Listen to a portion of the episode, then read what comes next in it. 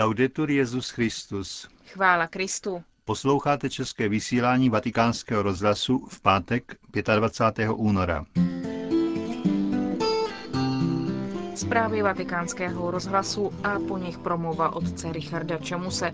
To je náplň našeho pořadu, kterým vás provázejí Josef Koláček a Markéta Šindelářová.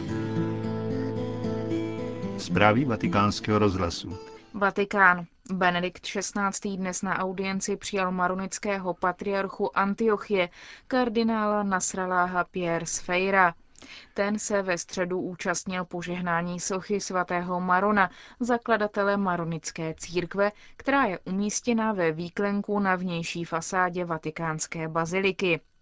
Členem delegace byl také maronický biskup Káheiry François Eide, který našemu rozhlasu poskytl svůj pohled na aktuální situaci v severní Africe a na Blízkém východě. To, co vidíme, je velmi složitá situace a měly by se z ní zrodit nové vlády, jiné než ty staré, které zanedbávaly dobro lidu, přivlastnili si všechno bohatství svých zemí. Místo toho, aby nastolili právní stát, vytvořili režimy rodinného charakteru. A to prohloubilo propast mezi nimi a lidem. Tváří v tvář této situaci stáli mladí před rozhodnutím změnit. A není to jednoduché rozhodnutí, protože režimy jsou ozbrojené, zatímco mladí mají na své straně jen znalosti a kulturu. Mladým v tom pomohly hodně média a nové komunikační technologie. Tenhle div začal v Tunisku. Viděli jsme ulice plné mladých, kteří žádají spravedlnost. Doufáme, že se do toho nevloudí některé náboženské politické strany, které by tuto revoluci mladých využili pro své cíle a transformovali ji na ideologii a na něco negativního. V Ženevě se dnes ráno konalo mimořádné zasedání Rady pro lidská práva při Organizaci spojených národů. Jednala o opatřeních souvisejících se situací v Libyi. Zasedání se účastnil také stálý pozorovatel Svatého stolce při Organizaci spojených národů, monsignor Silvano Tomasi.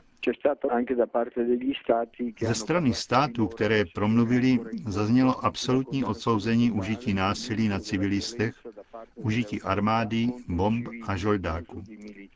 To všechno je zcela evidentně porušení nejzákladnějších lidských práv, mimo jiné práva shromažďovat se a práva na svobodu slova. Z porady vzešla důležitá doporučení. První, aby generální shromáždění Organizace spojených národů, jež má právo to udělat, vyloučilo Libyi z Rady pro lidská práva, protože libijské autority jednaly v naprostém rozporu s principy této rady. Druhým doporučením je vytvořit mezinárodní vyšetřovací komisi, která pojede do Libye zjistit, jak se situace skutečně má a jak pomoci při vyjednávání a zastavení tohoto strašného násilí proti civilnímu obyvatelstvu. Jaká je pozice Svatého stolce? Že je především nutné zastavit tohle násilí a vrátit se k dialogu, aby se zjistilo, dáli se najít řešení. Manifestace ukazují touhu lidu podílet se aktivně a demokraticky na řízení státu. Svatý stolec je šokován a cítí zármutek nad tolika obětmi libijské krize. Říká stálý pozorovatel Svatého stolce při Organizaci spojených národů monsignor Tomasi. Lidová povstání od Alžírska po Bahrajn, narušující v posledních dnech mezinárodní rovnováhu, neprobíhají ve jménu islámu. O tom jsou přesvědčeni exponenti náboženského a politického života, kteří se účastní sympózia Úkoly soužití, pořádané komunitou Sant'Egidio. Nikoli náboženství, nýbrž politika je kořenem krize v oblasti, vysvětluje libanonský intelektuál a politický analytik Radvan Al Said. Co se stalo? Miliony a miliony lidí v Egyptě, Tunisku, Jemenu, Alžírsku či Libyi vyšli do ulic. Nikoliv proto, aby volali po islámském státě, volají po demokracii, po rovných možnostech, přímé účasti na politickém životě. Rovnítko mezi islámem a fundamentalismem je tedy zjednodušující, říká monsignor Vincenzo Paglia, duchovní poradce komunity Sant'Egidio. Ocitáme se v nové situaci.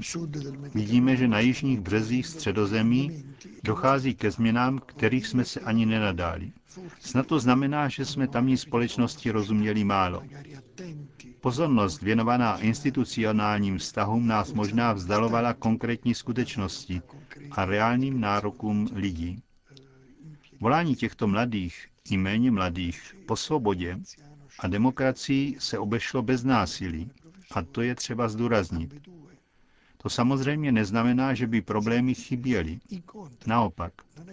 Není tu politická třída, která by tento proces vedla. To je reálný problém. Proto Západ musí pochopit svoji roli, v čem se má projevit jeho zodpovědnost vůči společnostem těchto zemí a nemyslet pouze, jak se to bohužel často dělo, na plyn, naftu a zájmy jednotlivých vlád. Slyšeli jsme také o epizodách, které nutně staví otazník před těmi, kdo považují soužití křesťanů a muslimů za nemožné. Jeden přítel vyprávěl o tom, jak si koptská křesťanka uprostřed náměstí sundala z hlavy šátek a položila jej na zem před jednoho blízkého muslima, který se chtěl modlit. Gesta tohoto druhu samozřejmě zpochybnují klišé, s nímž někde pohlížíme na tyto situace. Říká duchovní poradce komunity Sant'Egidio biskup Vincenzo Paglia. Konec zpráv. Nestarat se. Promluva otce Richarda Čemuse. Život jsou samé starosti. Žít tak pár dní v roce bezstarostně. Kéž by to šlo aspoň o dovolené. Turistické kanceláře to nepřímo slibují. Například tím, že vás ubytují v hotelu se zvučným francouzským jménem Saint-Souci, což znamená česky něco jako bezstarostný pobyt. A nemusí člověk jet nutně do Francie, do Švýcarska nebo do Itálie. Hotely Saint-Souci máme i v Praze či v Karlových Varech. Ale ruku na srdce, jak dlouho bychom vydrželi být bez starosti. Nepatříme k lidem, které by nejpozději třetí den začalo hryzat svědomí z tak nekřesťanského života? A přesto nás v nedělním evangeliu Ježíš napomíná. Nedělejte si starosti o svůj život a neříkejte, co budeme jíst, nebo co budeme pít, nebo do čeho se oblečeme. Potom všem se schánějí pohané. Váš nebeský Otec přece ví, že to všechno potřebujete. A Ježíš nám to poučení nedává jenom na dovolenou, ale pro všední život, tak, jak ho žijeme tři sta šedesát pět dní v roce. Může to myslet ale vůbec vážně? To máme jako žít ze dne na den, nepracovat, neplánovat, nedělat zásoby a nemyslet na zítřek? Jeden starostlivě se tvářící rozvojový pracovník po návratu z Brazílie poznamenal, že tohle evangelium je dobré tak pro evropské workoholiky, ale v Latinské Americe by se v kostelích nemělo ani číst. Kanonizuje prý to věčné odkládání na zítřek, které Evropana dokáže, jak se patří, vytočit. Španělské mañana či portugalské amanhã v Jižní Americe neznamená zítra, ale jak pán Bůh dá. Ještě tvrději zareagoval můj spolubratr Američan ze Spojených států. Vždyť se na to podívej, řekl. Tam, kde zakořenila katolická nebo pravoslavná víra, je svrab a neštovice.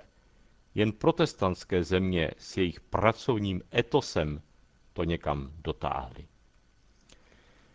Nechtěl jsem se pouštět do takového druhu v uvozovkách ekumenické debaty. A upřímně řečeno, je asi lepší přenechat ji sociologům a filozofům kultury. Vzpomněl jsem si na to ale, když jsem slyšel v německém rozhlase, že skupina liberálních politiků navrhla změnit německou ústavu. Křesťanské hodnoty, zmiňované jako základ státu, by mělo nahradit slovo Leistung, pracovní výkon, protože prý dnes lépe vyjadřuje to, co sjednocuje multikulturní a multináboženskou německou společnost. Nenadarmo se německá společnost chápe jako Leistungsgesellschaft, totiž postavená na výkonu. Grazie tante, děkuji, nechci, řekl by Ital, ačkoliv je plný nostalgie po životě ve společnosti, jejíž instituce fungují. V italském rádiu běží už léta každé ráno pořad Istruzioni d'uso come vivere in questo paese senza morire di rabbia. Návod k tomu, jak žít v této zemi a nezemřít vztekem. Z italského chaosu sice občas může člověka trefit šlak, ale za třicet let jsem vztekem ještě nezemřel. Naopak, každé ráno děkuji Bohu, že v téhle požehnané zemi smím žít. Italové mají v sobě něco z bezstarostnosti malých dětí, vyrůstají tak obklopení mateřskou něhou, že věří, že se jim nemůže nic stát, jako dospělým. Takový je i jejich obraz o Bohu a Paní Marii. Mají bytostně vepsána v duši Izajášova slovo důvěry v mateřkost Boží. Co pak může zapomenout žena na své nemluvně? Není jí líto syna vlastního těla? I kdyby ona zapomněla, já přece na tebe nezapomenu. Tolik Izajáš. Ježíš upozorňuje, že nebudeme-li jako děti, nevejdeme do království nebeského. Je-li bezstarostnost výrazem naší naprosté důvěry v Boha, je klíčem k nebi. Je to boží tajemství, jehož ať jsou křesťané strážci, píše svatý Pavel Korinťanům. Pavel musel čelit výtkám korinských, že jim svěřuje evangelium v příliš jednoduché, málo filozofické verzi, na rozdíl od jiných kazatelů. On se však nedá vyvést z míry a ze své odkázanosti na Boha. Úsudek o mne, říká, patří Bohu. Pán totiž vynese na světlo věci, které jsou doposud ukryty v temnotách a učiní, že bude zřejmé, jaké měl kdo úmysly. Tolik Pavel. Bůh nás tedy bude soudit ne podle výkonu, který podáme, ale podle úmyslu, který máme. A ten může být pro křesťana jenom jeden, aby byl oslaven Bůh. Staří mniši odcházeli do pouště, aby zapomněli na starosti tohoto světa a mohli svobodným srdcem hledat boží ráj už zde na zemi. Zdálo by se, že lidem ve světě už nebudou mít co říct. Pravý opak byl však pravdou. Ustaraní lidé je vyhledávali a odcházeli od nich s mírem v duši. Odložili v hluboké poušti tu nejhorší ze všech starostí. Starost o sebe. Tam, kde ji ztratíme, vytryskne pramen Božího království. To pak se stane jedinou naší starostí, pro kterou stojí za to se třeba i upracovat. To byla promluva otce Richarda Čemuse, kterou končíme české vysílání Vatikánského rozhlasu. Chvála Kristu. Laudetur Jesus Christus.